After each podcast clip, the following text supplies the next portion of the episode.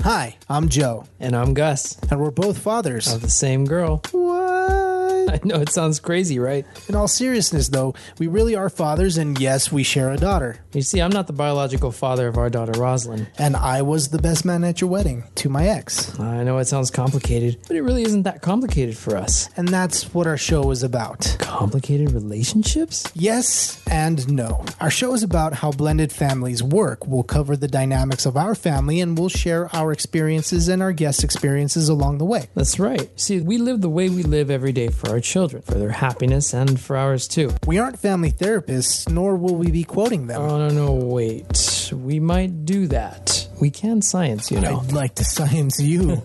this guy's got jokes. Dad jokes. A look at interesting relationships and experiences. From a fun perspective. See, we're riffing. Like, I'm actually finishing your sentences. it's time to shut up now, Joe. Okay.